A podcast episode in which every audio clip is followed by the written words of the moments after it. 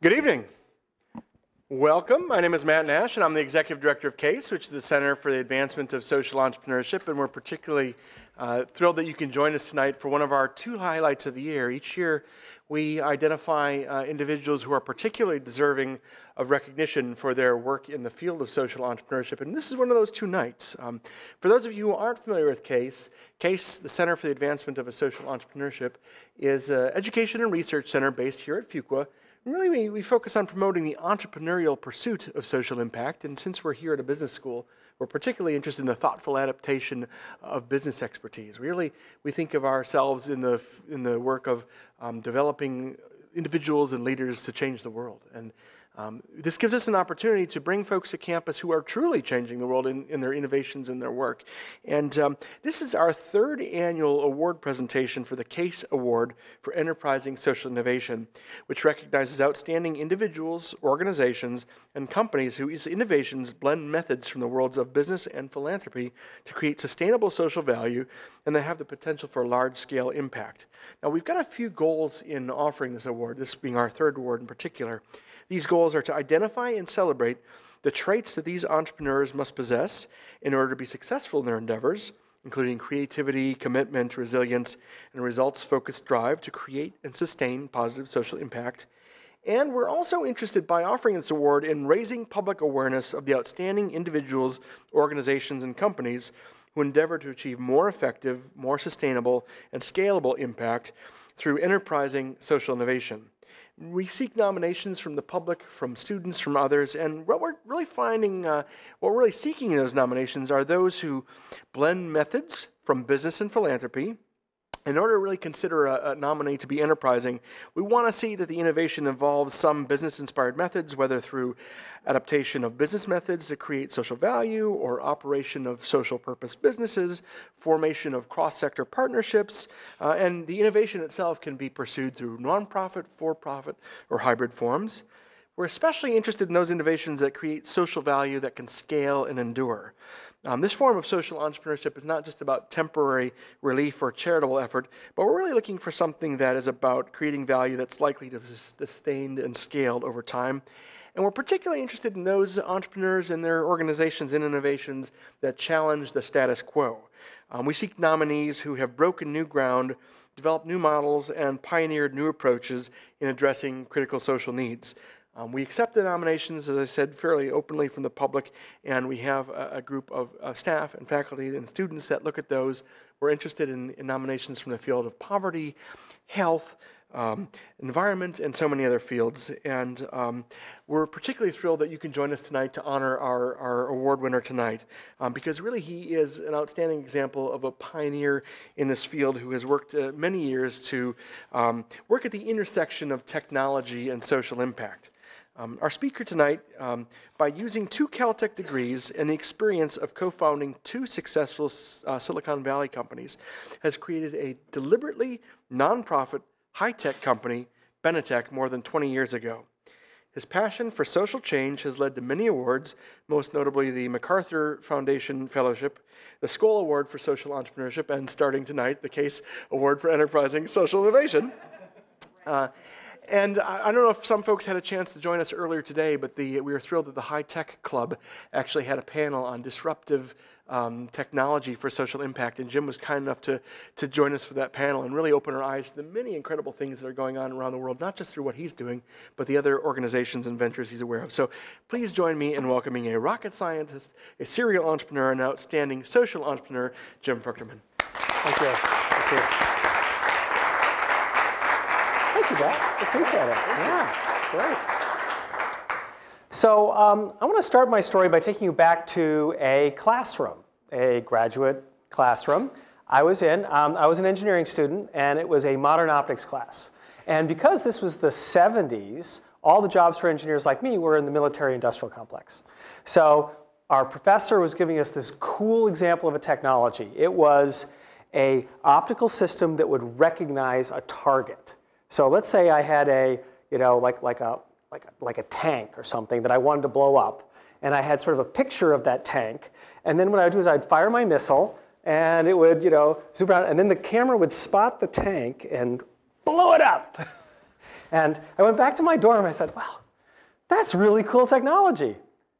I wonder if there's a more socially beneficial application of that technology. So my idea was that instead of recognizing tanks or airfields to blow them up, you could recognize letters and words, and you could, might be able to read to blind people. You know? And so I was really excited. I didn't know any blind people. I just sort of imagined this. And you have to realize that this is the way geeks think, right? You know, we are like, you know, oh, this is cool. What else can we do with it? Because that's, I think, what motivates a lot of people to go into the technology field. So, and I wanted to invent something important. Well, this turned out to be like the only good idea I came up with in college or graduate school. So, ran to my professor, and he explained that the National Security Agency had a device like this. It cost several million dollars, and that maybe I wouldn't be helping blind people right away with this expensive tool. But, but I carried that with me through sort of my career, and of course, what I wanted to be is I wanted to be a, a rocket scientist. I wanted to be a, an astronaut. I wanted to be a university professor. Uh, my eyes weren't good enough to be a pilot, so I was you know, going to be a scientist astronaut.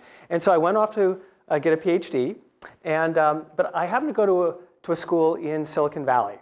And, um, and there was this thing called entrepreneurship going on. And I had never heard about this during my undergrad career.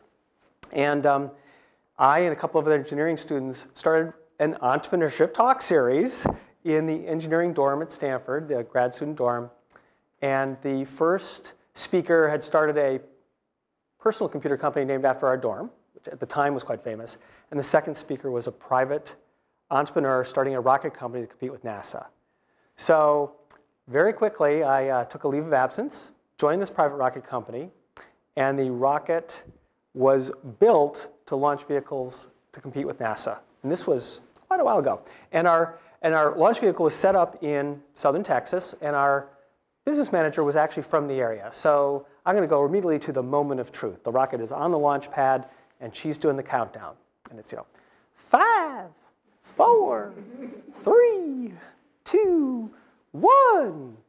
Oh, shit. the rocket blew up on the launch pad. So, so this is sort of my moment of truth. And there are a few of them in my story, but this is the one that's like, am I going to go back to grad school after blowing up a rocket? no, I'm going to start my own rocket company. And for some reason, uh, even though I did get a meeting with Larry Sonsini, the number one attorney in Silicon Valley for helping get started, we couldn't raise $300 million. So I'm kind of like, you know, I'm not going back to grad school. I can't get another rocket company going. And I'm kind of, I was really kind of bummed. I'm like, what do I do? And my boss from the rocket company said, well, I know this guy from HP. He wants to start a company. I said, ooh, what kind of company? Well, I don't know. He's a chip designer, so let's see what he comes up with. So we went out to dinner, and you know, we kind of got to know each other a little bit. And I said, so what's, what's the idea for the new company?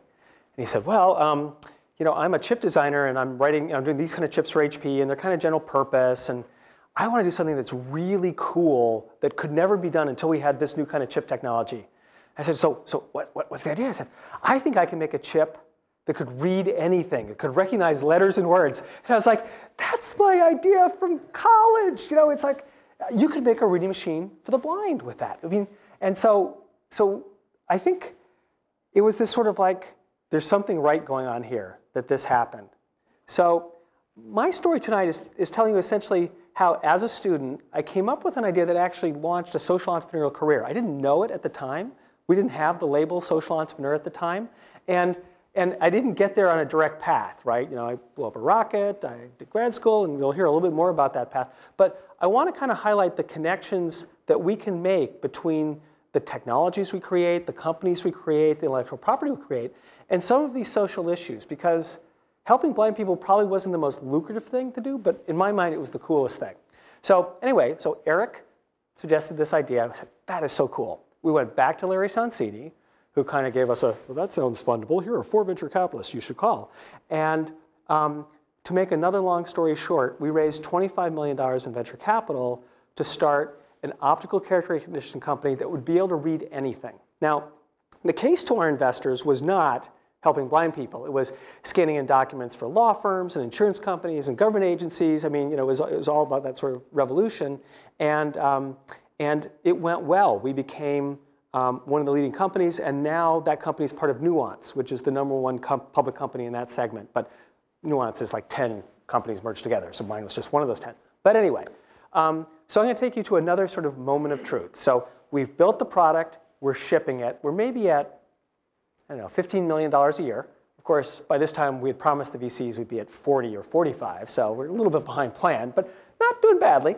And, um, and I'm the VP of marketing, and my former boss from the rocket company is the VP of engineering. And we still are talking about this reading machine for the blind. So we did a secret project and built a reading machine for the blind prototype, and we brought it to the board for the demonstration. So, so the, the, now this is back in the old days. So we had actually had to build our own scanner. So you know, at the board table, we have the scanner, scans the piece of paper, which takes a picture of it. Then our secret sauce for our company was the character recognition that translated that into a word processor file. And then we had a first generation voice synthesizer that then read aloud the text that was on the page, you know. These are the times that Freeman sells. But it wasn't quite that natural sounding. and, uh, and the investor said, wow, successful demo. Jim, you're the VP of marketing. You know, what's the market size for this? I said, well, you know, Ray Kurzweil invented this machine and Xerox is selling it and it's going to be more expensive than ours. We're thinking that they're selling about $1 million per year. And the stunned silence elongated until finally one of the investors said, and exactly what is the connection to the $25 million we've invested in your firm? And I gave them the case for social responsibility. You know, our, our, our, our, customers will love us. The employees are enthusiastic about it. It'll break even at a million dollars a year. You know? yeah, and, uh, and you know, our, our investors kind of said, know, you know, no, you know, you know, you guys are still losing money. You're behind plan. You know, when you're at $250 million and you know, throwing off a gross margins of this size and net margins of that size, then we'll talk about this social responsibility thing. But, but we don't want the management team distracted from anything other than doing what you promised us when we put the money in the firm, which was a fair case for them to make, to be really honest. So, so, um, so I was kind of bummed, and I called up my attorney, and I said the board vetoed the idea. And I tried to argue with them, and they said, no, we can't do it. And he said, well, you could set up a deliberately nonprofit high-tech company. And I, I kind of giggled because, of course, our company was accidentally nonprofit along with most other high-tech companies. So, so I said, oh, that would be, we'd, we'd be like successful by definition. yeah. And so, um, so I went off to our board and said, you know, it's time for me to quit. And, uh, and they were worried that I would compete against the company and hire away all their engineers. I said, no, no, no, just, just give me a really good deal on the reading machine for the blind for that segment, which you guys have already decided you don't want to do. I won't be distracting the company because I'll be outside the company and I technically know how to do this without wasting your time. And so they agreed to a couple key things. One is a, a non compete, they paid me six months' salary, and they offered me trade credit. And this turned out to be essential. So I went to then to my biggest partner, which by this time was Hewlett Packard. They were the leading manufacturer of scanners at that time. And they agreed to cut a direct OEM deal with my nonprofit and give me trade credit. And I did that with our other big vendor. Within three years, this 501c3 charity, which had no donors, was a $5 million a year profitable social enterprise. Now, I use the term social enterprise. I had no idea what this was. I thought it was like one nut job in Silicon Valley not trying to make a billion dollars because I put this venture inside a 501c3 and we didn't have any um, role models because it was 1989. And, uh, but but a couple years later, the IRS uh, was prompted to audit us because a for-profit company decided to compete with us in this segment. And as soon as they launched their product, they then filed a complaint for unfair competition. And the IRS came in and said, what are you doing being profitable? And I said, what good is it being tax exempt if some days you don't have some profits to not pay taxes on? And they said, oh, well, and we had to, Well, and then what they did is they made it our job to defend the IRS their decision to grant us 501c3 charitable status in the first place, which is an odd sort of thing. It's like justified us why we were right to do what we did. And, um, and the only examples we could find of profitable nonprofits was a low income housing development that for its first 10 years had run a surplus because what they did is they set aside some money for the eventual fact that they would have to replace the air conditioning units. And so their case was, yes, we're profitable, but we're actually allocating money for this capital improvement that you know we're going to have to make. And the IRS approved them as being charitable, even though they were profitable. And so we sold the IRS on the same thing. So, but it was this interesting case to have to kind of defend against basically being a charity. So fast forward to around 2000. And we've been doing this for 10 years. And we've been staying at about $5 million. And our product was actually, our breakthrough product was, we turned a standard PC into a reading machine for the blind. So we sold you the pieces. And our, we start, our product started at five grand. And then it went from five to four to three to two and a half to two to 1800 to 1500 to 1200 because that's what happens in, in Silicon Valley. Our revenue stayed about the same, about five million bucks a year. Our margins went up because more and more things became software instead of hardware.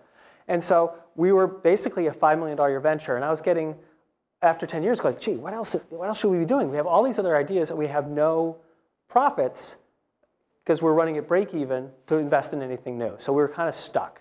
And um, a guy that uh, had done a very successful roll up. A roll up is where you go out and you buy like four or five companies in the same field, you, you roll them up into one, you extract some cost savings, and, and, and basically you do it as a combination of, in round terms, half equity and half debt. This is, and so this guy said, I want to buy your nonprofit.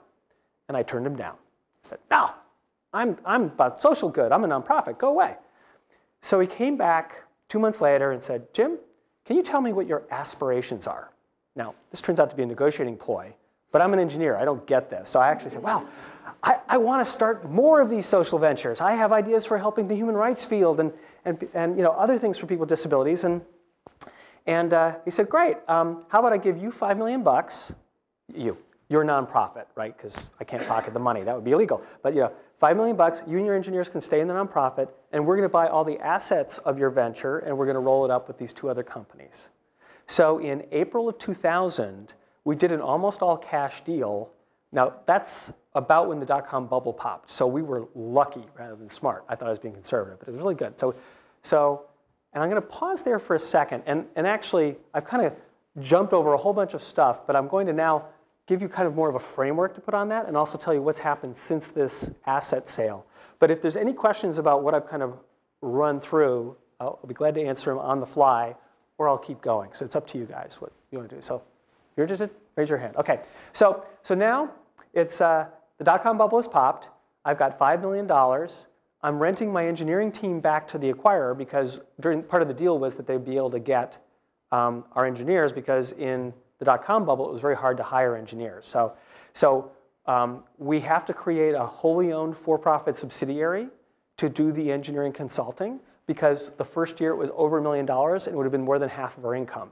That's how you lose your charitable status is to do more than half of your activities not be charitable. And consulting is not considered a charitable activity for some odd reason, at least according to the IRS.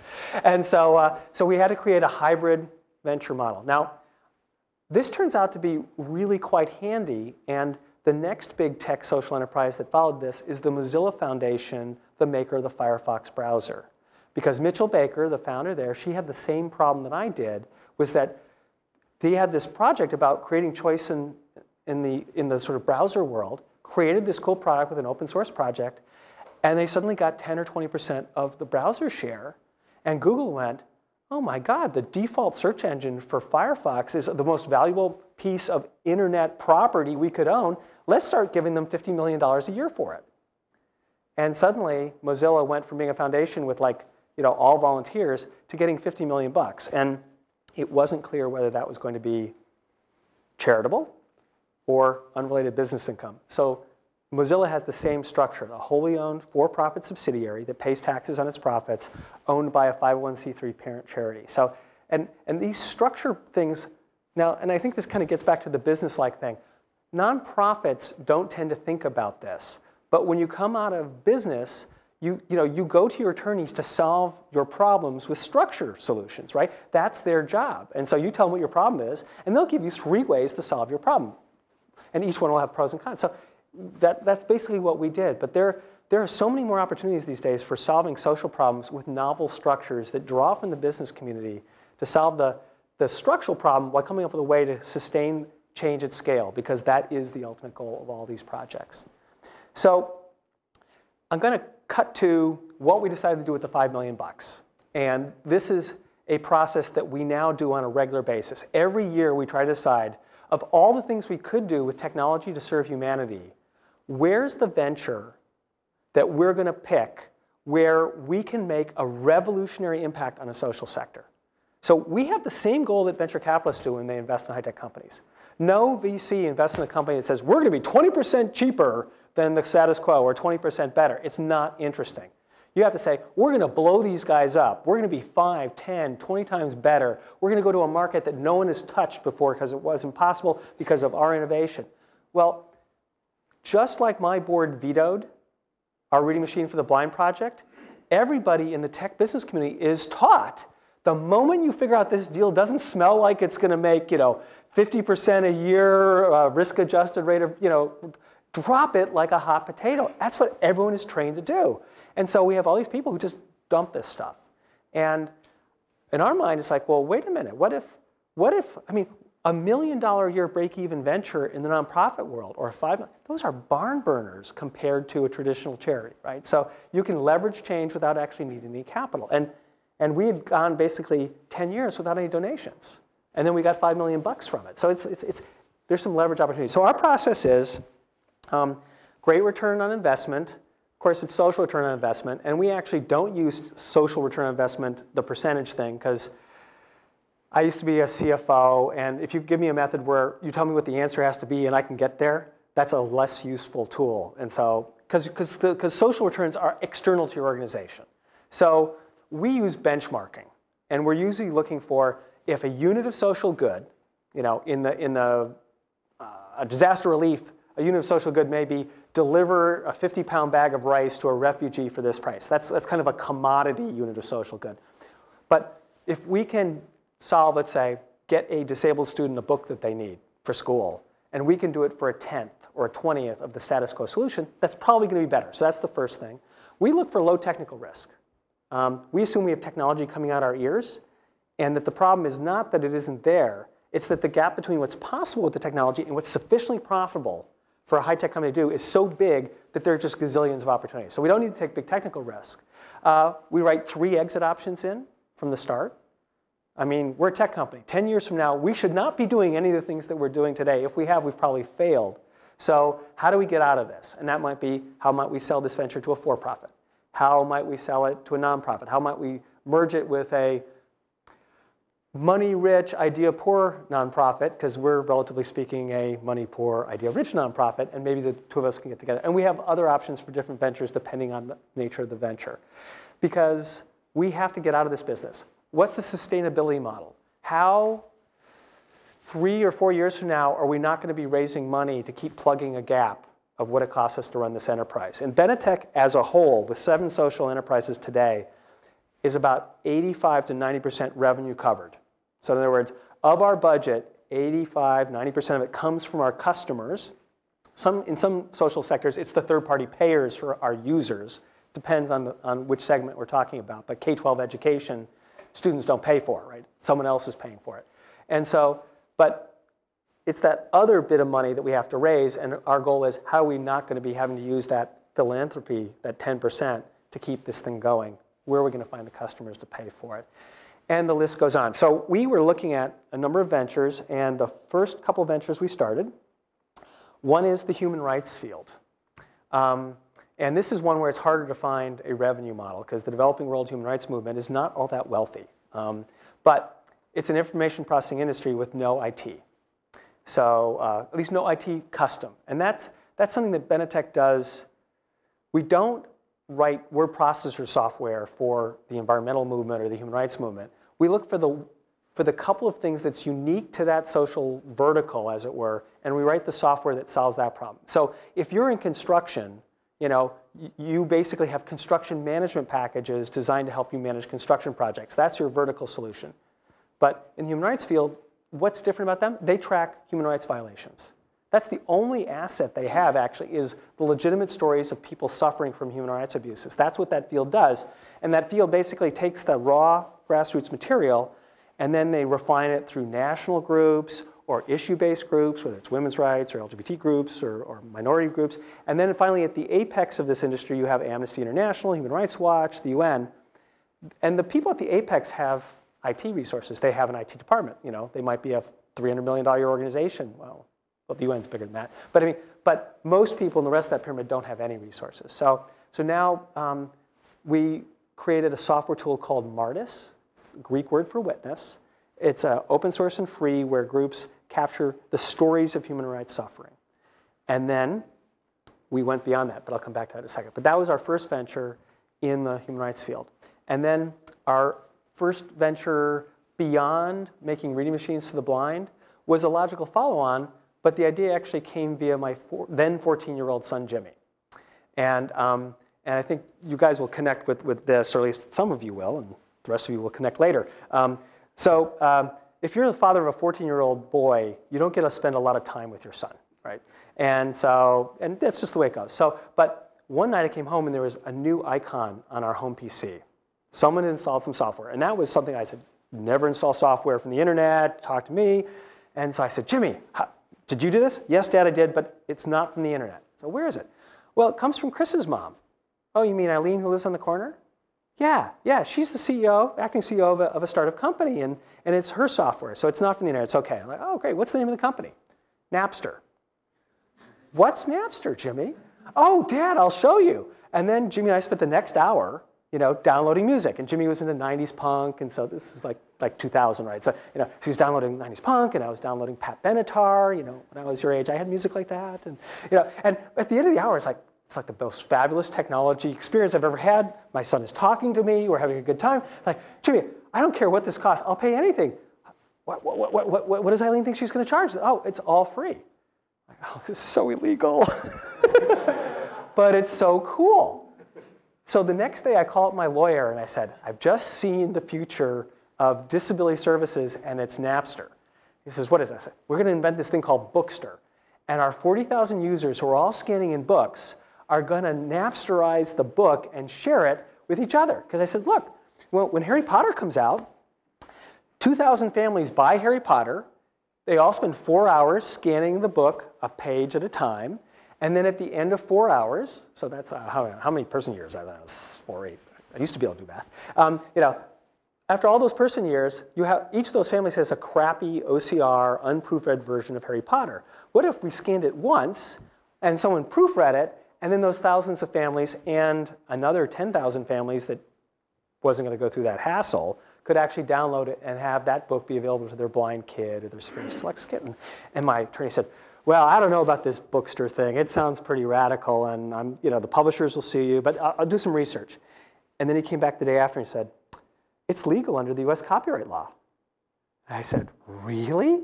He said, yeah, there's this provision in our copyright code that says a nonprofit that's serving people with disabilities can turn any book without paying a royalty or getting permission into accessible formats for disabled people. It's like, score, you know? when you come up with something that should be illegal, it isn't. And so, um, but he said, the Bookster name, got to get rid of it. So, uh, so, so we renamed it Bookshare, and a year before launching Bookshare, my attorney, because he was well connected, got us to address the publishing industry, essentially the copyright committee of the Association of American Publishers. And these are the general counsels of all the top publishers in New York, right? And I give them this great story about how Bookshare is going to solve this problem and it's going to be great. And, and, you know, and, and I think the, the main lawyer said something along the lines of, nobody has ever come and told us of their plans to steal our content in advance before. I said, ah, that's not theft. It's the bargain and copyright law. You know, you get to make copies and make money. We're going to you know, it's like fair use. I hate fair use too, so that didn't help. But, but anyway, so, so Bookshare became essentially Amazon meets Napster meets Talking Books for the Blind, but legal, right? So Amazon, it's all online. Napster, it's the first library for the blind that was developed by blind people themselves scanning for each other. The majority of our volunteers, the majority of the books came from blind people who had scanned the books using our scanners, and we're now going to share that with everybody else. Um, Talking Books for the Blind, but we, we, we chose a different technology. We chose ebook technology rather than audio. Right? So the traditional library for the blind was doing human narration, which is very expensive to do, even with volunteers. We were doing essentially digital ebooks like word processor files. And we picked a standard that happens to be the same standard now that goes into the Kindle and to the iBook. So, so nine years ago, we picked a pretty good standard, and, uh, and the legal thing was the copyright exception. So I'm going to fast forward Six years in, this is a million dollar year social enterprise. I've promised my board that after three years it will be break even from revenues, and we're bringing in 300 grand in revenue, and I'm having to raise $700,000 from Pierre Omidyar and Jeff Skoll and some of these other sort of donor types to fill the gap. And we're missing plan, and the board is like, all right, Jim, it's time. And um, we had seven strategies for breaking out of this sort of losing money thing that had gone on too long, because we really believed in the idea. And um, we had evolutionary strategies and revolutionary strategies. You know, so evolutionary was we were going to get better. Revolution, we would merge with our biggest competitor. You know, we offered to merge with them. They ignored us. and then the Department of Education, which we had never expected to ever get money, one year earmarks didn't get made, and our big competitor got earmarks. And they said, oh, we'll run a competition. So I got two emails from the Department of Ed saying, have you seen this competition? And it was a $32.5 million competition. And we said, well, what the hell? We'll apply for it. And as a novice bidder, we won a $32 million contract from the Department of Ed to provide books to all students with disabilities nationwide. So, uh, and that wasn't on our list of strategies, but we took it. and so now Bookshare has gone from, then we were serving about 3,000 students and 3,000 adults. We now serve 150,000 students around the nation. We had promised by the end of year five we'd be serving 100,000. So we've already beat the goal by 50%. And it looks at our current rate of growth, we'll serve more than 200,000 students by the end of the five years. Um, the publishing industry has gone from going, you know, you're stealing our books, to now 75% of the books added to our collection come from the publishing industry voluntarily and with rights to distribute them outside the United States, which our copyright exception doesn't give us. So they kind of said, eh, not a market for us. Here, take care of of this segment that we're not selling to, right? And so um, that means that we're adding 25,000 books, 30,000 books a year. You know, Random House sends 200 books to the Kindle. They send 200 books to us. We turn them into disability-specific formats. And, and, our, and our main format is the voice synthesizer, which sounds better than it did back when we got started. But you can still tell it's a machine. And so, but we do, we output Braille, we output large print, and now uh, we're growing internationally. So it, you know, and, and, and we don't know what the exit option is. But the one that we're trying to talk to the publishers into is selling accessible books from the get-go. We said, look, we're serving the 1% of the population that's too disabled to read a print book. But 20% of the population would benefit from a book that read to them because they're English language learners, they're struggling readers, whatever. And we can't give the, your, your product to them for free because that's 20% of your market. And that would, that would really irritate the publishers if we did that. So and that's one of our exit options, is that maybe one of these days the publishers will now sell these books accessible. We won't need this specialized format. So, so I think that gives you kind of this flavor for, for the different ways that we approach this. And you know, technology social enterprise isn't just Benetech.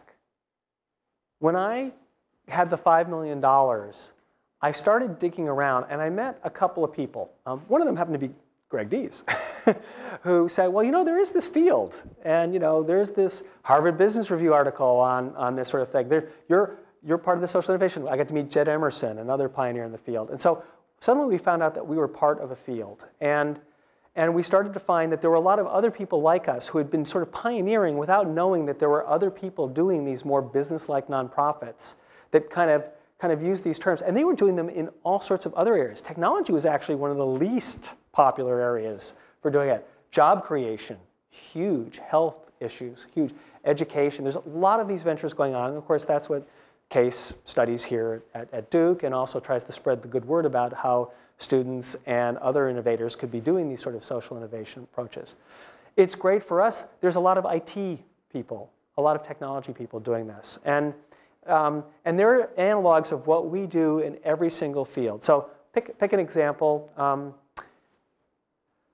Victoria Hale is a pharmaceutical scientist. Um, she went into pharmaceuticals because she wanted to save lives. And I'm going to state her problem in a way that she never would, but I can do it because I don't have to apologize for not marketing her quite correctly. But um, imagine there are two drugs. This drug saves 100,000 lives a year, and this drug makes men feel better about themselves.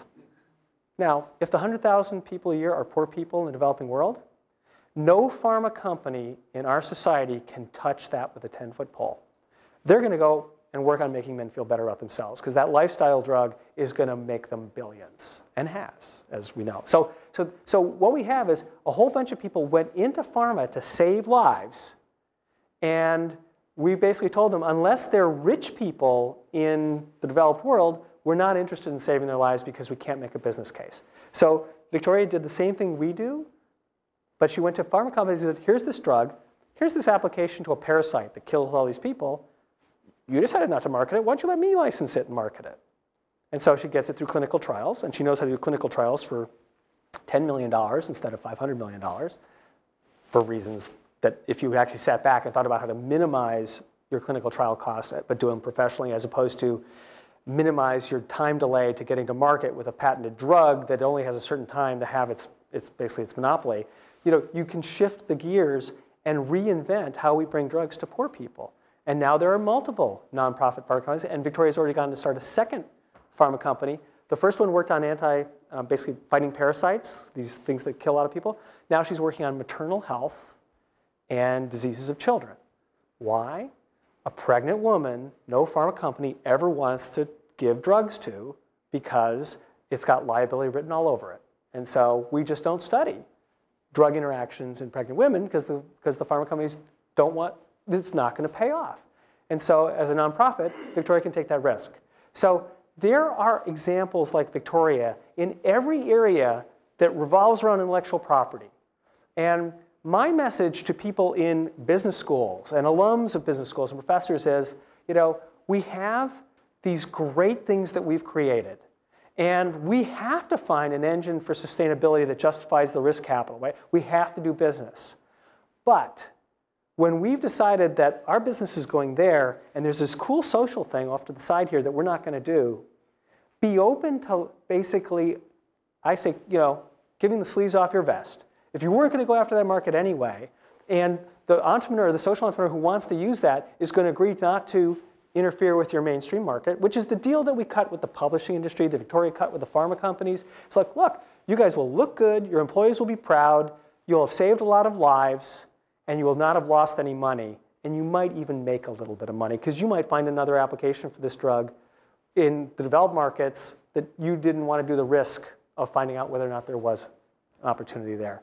So it's a fabulous opportunity, I think, for leveraging this. And and you know, I think the culture of business has gone to we're a little bit more than you know anything that isn't does not make our shareholders money is not worth doing, right? We we we think more broadly. Certainly, the, the students that I talk to want to be working on something that makes them a living and matters, and that's still going to be the majority in the business community. But there are all these great opportunities to kind of do this, and and to be really honest, when I go to a technology company and instead of asking them for money, I'd love to get their money, but when I ask them for their stuff, a license to their thing, their marginal cost to give me their thing is so little that the issue is really around the transaction costs of negotiating a license. But when I actually make that ask, I get what we ask for 80 to 90% of the time. Now, unfortunately for CSR people, I get that by going around the CSR people because, you know, it's because their job is actually to protect the line managers from people like me. But somehow we find our way to get, get this. In front the CSR people actually help us with volunteerism, so we love them for that. But, but, you know, but these opportunities are out there, and I hope that just some of these different examples that I've given you give an idea of the range of opportunities that are just lying on the ground. So, so what I really want to do,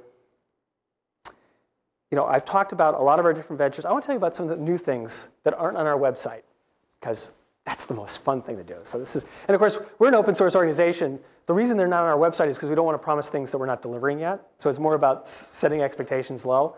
And, uh, and, and, and both of these projects haven't launched yet, so anything I say could be you know, completely different when it launches. But, but we run this process every year of ideas coming in, and our ideas come in from all over the field. It used to be that we would invent the ideas. Now, most of the ideas come from outside of Benetech. And people have this sort of thumbnail sketch, you know, it's IT or data or content. It's going to do a lot of social good. It's not going to make money. Benetech should do it. and, and so what we do is we say, well, we'll help a lot of those folks, but we will find, we think, the one idea a year. And unfortunately, last year, we got carried away and we picked two. So, and, and one of the reasons we picked two is we didn't think this first one was going to turn into a real social enterprise, but it turns out that it does. So, um, so social problem, technology solution. The social problem is that there's now 50 to 100 nonprofit tech organizations or for-profit social enterprises that are trying to use technology to help society in lots of different ways, but IT. So app developers, you know, app, cloud developers, I mean, there's all these things going on, mobile developers. So we have lots of people want to volunteer for us. The mismatch between the average volunteer that shows up to Benetech and what our needs are is huge. Because, you know, even though we have seven projects, most people show up and say, well, I really want to work in education and I'm a Ruby on Rails programmer. Or I'm a huge, you know, human interface designer and I want to do a new project for you and we haven't got any new projects that need a human interface designer until a year from now. So what happens is we say, sorry, we can't use you, and then our entire sector just lost that person. They, they reached out, probably because of a personal connection to a social enterprise they heard about. So you know, they have a dyslexic cousin, they heard about us, they want to help because they, they think we're cool. Um, they're excited about the Khan Academy because their kid is using Khan Academy videos and they reach out and they don't go, they, you know, it, whatever it is. So um, we were going to set up a thing to make it easier to match our volunteers to our projects by kind of advertising what skills we were looking for. And then we started talking to our other peer organizations, Mozilla Foundation, Wikimedia Foundation, um, Ushahidi, uh, Frontline. I mean, there's a whole bunch of these, these groups, and we all had the same problem. And we all felt that the inefficiency of how we were dealing with volunteers was so big that if we actually pooled all our efforts, we would all net benefit. We'd all net get more qualified volunteers, even if this volunteer that currently was volunteering from Mozilla, you know, on the Firefox project decided to move over to our project, net this would do it. So it's called Social Coding for Good. It's launching in a pilot form next month. And so we had the demand side down, and then we thought we'd go and talk to CSR people at, uh, at high-tech companies. And it turns out like the first company we talked to said, oh yeah, we'd like to pay our people to go volunteer on projects like this. And that's VMware, um, which is a, actually quite a large Silicon Valley company. I think it has more than 10,000 employees in Silicon Valley. But most people haven't heard of it because they don't have a retail-facing face, but they're like underneath the hood of a lot of huge websites. And then we talked to HP, and they said, "Yeah, we'll assign seven VPs to help you with your marketing plan." I mean, it's like you know. And so suddenly we found out, oh, there's this demand side. So that's what we're going to launch is sort of this match between companies looking for meaningful volunteerism in sectors where companies feel like they can do volunteerism. So we probably won't get a lot of human rights from high-tech companies because that's not an area that human rights, well, that, that, that the philanthropy of high-tech companies goes into because they want to do business in China for whatever reason they might want to do business in China. So, but you know, environment, education, um, uh, social justice that doesn't irritate the Chinese, um, you know, you know they, they might actually sign up for that. Sorry if I sometimes, I'm sort of an optimist, optimistic cynic sometimes. But uh, so anyway, they're, they're really excited about this and they, and they, and they want to have this matchmaking and they want, they want the slice of their employees that want to volunteer on projects that leverage their professional skills to really work out. And they see this as a way to do it. Because a lot of employees want to you know, plant trees or tutor kids. I mean, there's a lot of other things. But, but if you want to say, nah, I'm, I'm a human interface designer and I would really like to, to do something kick-ass for, you know, this, uh, for Khan Academy, you know, if Khan Academy needs you right then, it would be great if you could find out. And so, so anyway, so that's launching. So that's a new venture. And then, um, and then the other one was um, a pair of clean energy entrepreneurs from Bangladesh met me at an international conference and they said, Jim, if Benetech does anything in the next year, you need to write software for local government to deal with climate change. And I said, I know 50 people are working on software for climate change. What would we do? Because one of our other criteria is we want to be unique or, or like bring something. And I said, look, there's, these guys are doing carbon accounting and these people are doing, you know, this kind of tracking. And they said, no, no, no. It's more basic. A local government that decides they want to do something about climate change and then actually doing something, there's, there's no software that gets them from the aspiration, or it could be a legal requirement. In California, all of our local government has to come up with a climate action plan. And so, so it may be a legal requirement. It may be a political commitment. You know, the mayor ran on a platform reducing the metro area's greenhouse gases by 20%, or reducing dependence on foreign oil because we don't believe in climate change is caused by humans. So what, whatever your political issue is, we don't care. We're trying to, trying to match you up with what will actually work with your, with your community. And the cool thing is, is that this is the same thing we've done for the environmental movement already. So we already write the main project management package for environmental groups to help them like a construction project, but an environmental project. And in the human rights field, it's the same issue. We're helping people gather data. None of them will share sensitive data with their competitors for a variety of political and confidentiality reasons. But as a tech group, people will share data with us. So we figured, well, we can get these communities to share how things really went because any climate change project that happens at the local level is by definition successful. It's like nonprofit projects are by definition successful because no one can fail and the money was spent. And if you tell donors that it failed, they will stop funding you. So everyone is successful, right? But if you actually contact the person who ran the project and say, if you were to do it again, what wouldn't you do? They might tell a peer what really happened. Or if you say, we'll aggregate your actual project results data and you won't be fingered as the people who failed, you'll just be part of the sector learned that this particular technique for saving sea turtles didn't work. We already know so much in so many of these social areas, and we have systematically made it difficult to share the knowledge. So if we can come up with a way to do that, you know, this, we call this city options, but it's going to be web-based. It's probably going to be a five or ten million dollar year social enterprise that might actually influence the deployment of hundreds of billions of dollars of infrastructure investment. And I don't have time to go through all of it. And of course, we haven't written a line of code yet, so whatever I tell you could be false. But but the need is there. It, it leverages the assets that we have, the incredible investment we've made in clean energy technologies, and another approaches to helping people be more energy efficient. There's, these things are out there, but the inefficiency of matching up, that this is a community that so totally needs to replace their lighting with, with LED lights, but they don't know that because they've got a vendor who wants to sell them something else, and they're the only vendor that's showing up, so they buy that, right? You know, we could, we could do this, and, and, and that's where I think technologists can come in, is to be this we're not trying to sell products. We're just trying to actually sort of reduce the transaction costs, influence, and make more efficient these kind of processes so that more social good is done. So I really hope that I've inspired you to, when you come up with an idea for some social good that's based on a company you're working for, and you see this, and it's not going to be practical or you have an idea of how you want to become a social entrepreneur and get it started, whether it's a for profit or not profit, I don't much care. What I really hope is that the incredible creativity we have, the incredible technology, intellectual property assets that we've created, they are not fully serving all of humanity. They're focused on the top 10%, with a few rare exceptions, because that's the way our system works. And our system works great for that. But what about the other 90%? There are these sustainable models, the revenue models, that actually can pay people an honest wage to actually do social good and make a huge impact. And I ultimately think that's what most people really want to do. They want to do something really well, solve problems, make a living, be successful. What would be better than solving a huge intractable social problem with some unique skill and insight that you've brought to bear on that problem? I can't imagine what it would be.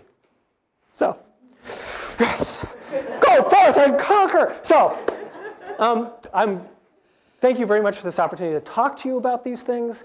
I'm glad in the last few minutes that we have to answer a few questions and hopefully do my part, not only in advancing what Benetech is trying to do, but advance this field of social entrepreneurship, of social innovation, and harness the imagination that we have to see that our intellectual creations, our technology, our science benefit all of humanity, not just the top 10%. Thanks. You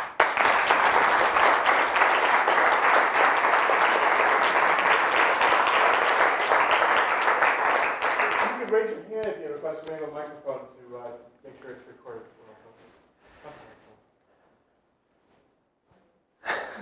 Thanks. I'm usually pretty loud. Uh, uh, so you talk about the field of social entrepreneurship, and how you have discovered it. Mhm. Um, can you talk a little bit more about what it then did for you and, and how, how it then helped you define yourself in your business? And then what do you think are the main opportunities to, uh, you know, for students like us or, or Mhm. Institutions like CASE to help advance it?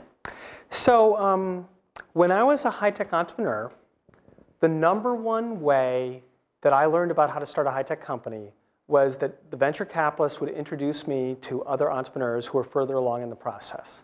And, um, and we called these sort of um, someone suggests you go talk to someone, you have no idea why, go do it anyway, right? Because it's, it's a process of peer learning. People share information with peers. They're telling you how the VCs work or how to get office space or what your lawyers will do. And they're also checking you out on behalf of the venture capitalists that invested in them to say, yeah, these guys look like they're fundable, right? So, so this, is, this is actually the way these systems work. The same thing happened to me when I found out that I was a social entrepreneur, right? Because my friends in Silicon Valley thought I was just nuts, right? I remember, remember one of my, one of, one of my, was my real estate broker said, you know, so let me get this straight. You're going to take this public and pocket all the money, right? And I'm like, no, I'd go to jail. It's a charity, you know? But because because people just didn't get how this would work. And so when I met people like Greg and Jed Emerson, they said, well, you know, there are these other, and they said there's a gathering of the social entrepreneurs happening in Miami. So it was the first formal gathering. And at that gathering, what is now today the Social Enterprise Alliance was founded. And I was one of the founding board members because I was so thrilled to find a few people like me. And they weren't like me, they weren't engineers. Most of them hadn't been business people, but they were like social workers who had gotten their MBA, right? I mean, so we, they, could, they could talk business and social and their head wouldn't explode. And that was much more like me than, than the people I was normally working with. And so, so I think the, the most valuable thing in a field where there isn't a book, and there still isn't a book on how to be a social entrepreneur. I mean, there's some, there's some good case study books, right? You know, and so, so where comes in handy? You have organizations like the Social Enterprise Alliance, which is now getting lots and lots of chapters going, um, where people are getting together and saying, how are we going to advance, you know, the Chicago area in employing more disadvantaged youth, or whatever, or whatever the issues are, and people getting together helps them solve problems. I started um, a CEO, social enterprise CEOs group in the Bay Area, where about 15 social enterprise CEOs get together, because, you know, if you're in business, you've got, you know, Vistage or whatever it is, or you know, or the American Electronics Association, or but we didn't have anything like that.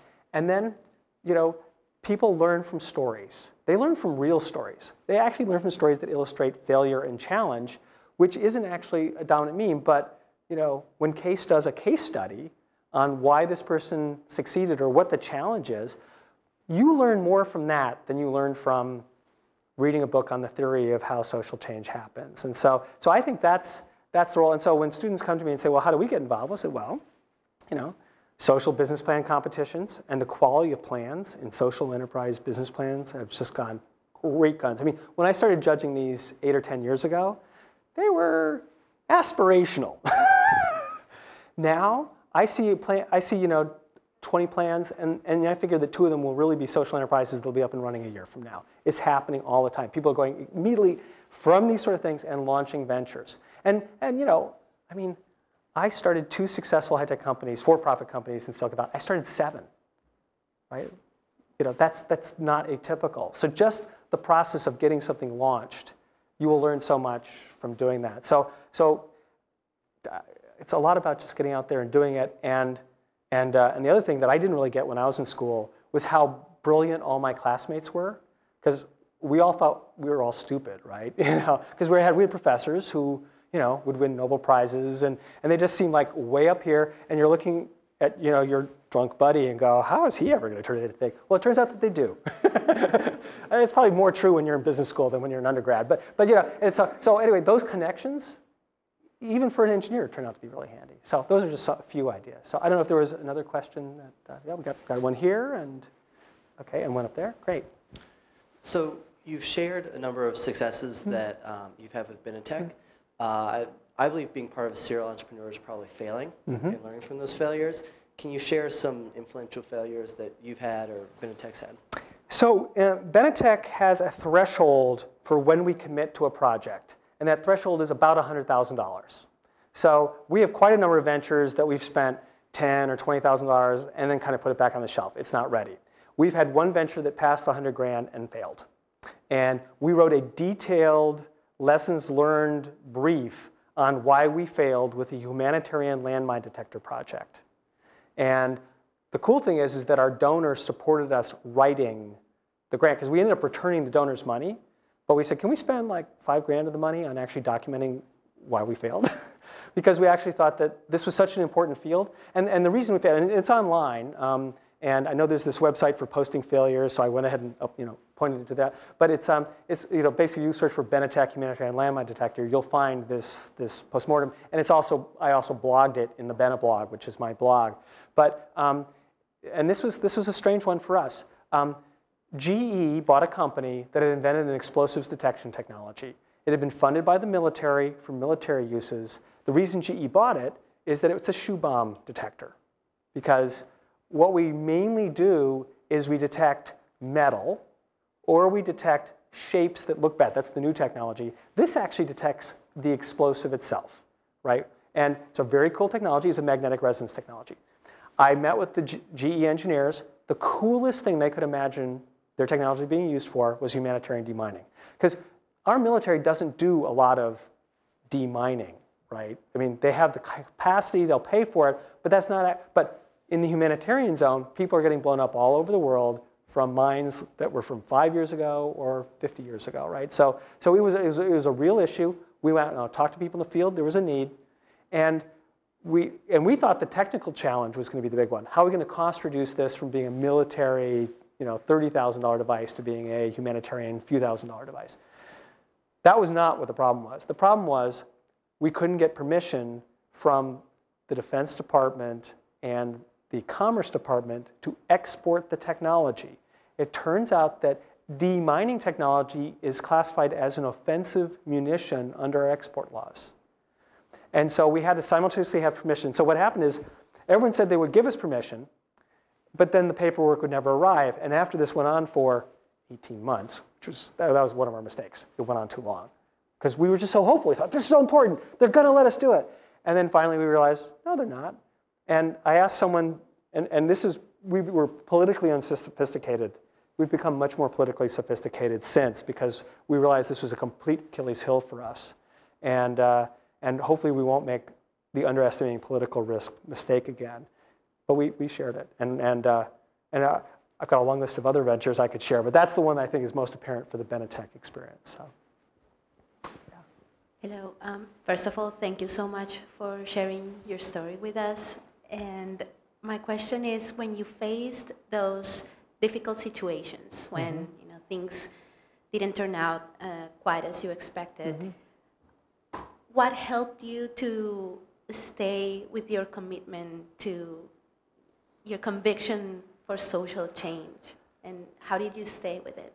You know, it's to be an entrepreneur, you have to be kind of pig-headed, right? Because most times people are telling you why it's not going to work, and usually there's some time when it's failed. And the challenge is when to keep on being pig-headed and when to drop it, right? And and that's a really tough issue. I mean, I have had friends who really believed in their venture, and you know, it didn't work for a couple of years, and so they mortgaged their house. It didn't work for a couple of years, and you know, and eventually after seven or eight years, they failed and they lost their house and they ended up, you know, I mean, so sometimes you just, you know, so it's like, where's the balancing act?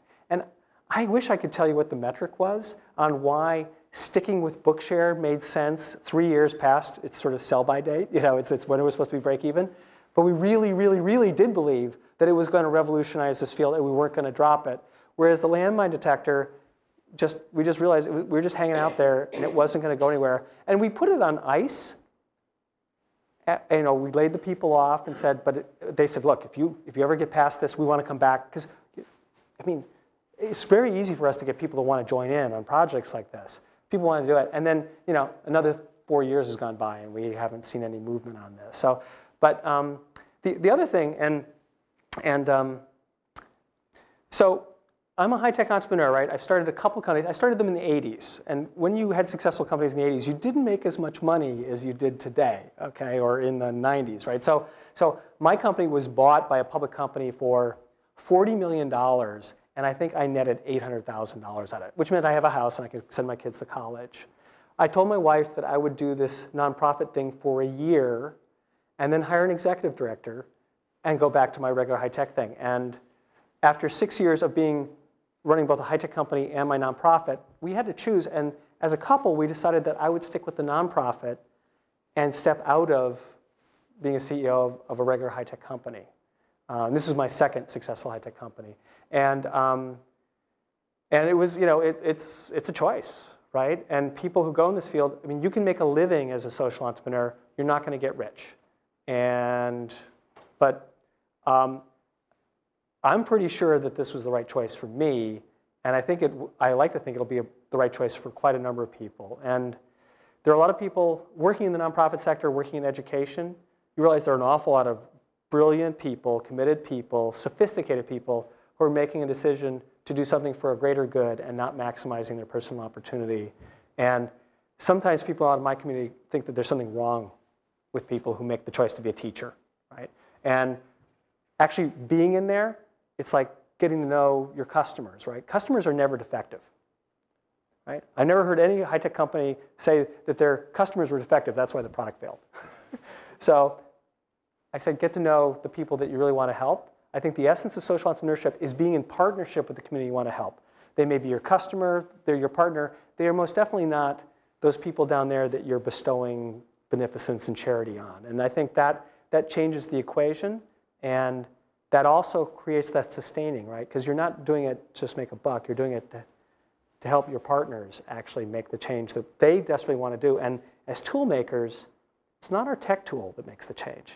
It's what people do with it. It's what they build with it that actually makes the change.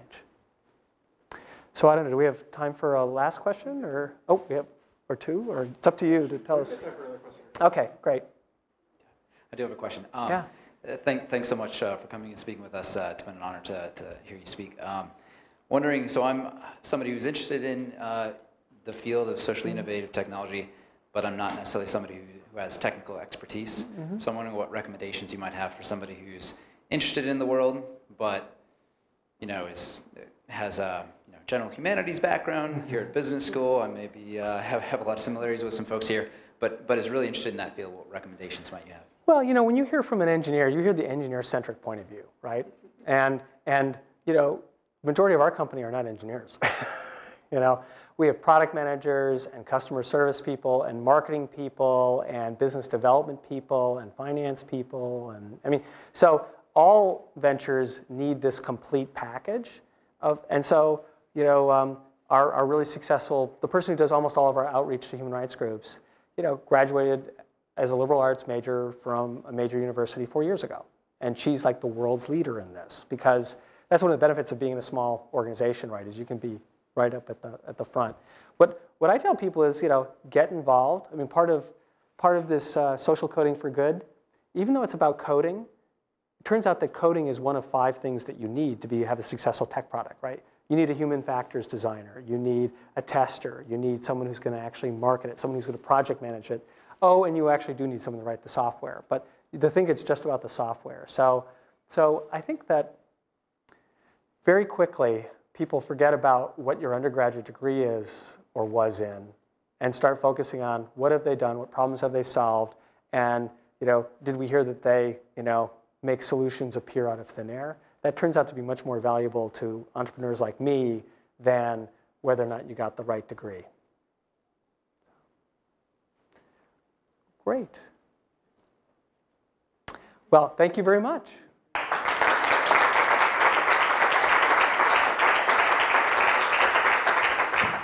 So, Jim, on behalf of the CASE team and the students here at the Fuqua School of Business, we'd like to present you with our third annual award for enterprising social innovation. Maybe we can stand up here and I can give you the. Oh, the okay, shot, okay, that's right. But so, Jim, thank you so much. It's been it's been Thanks a lot. Matt. So Really appreciate it.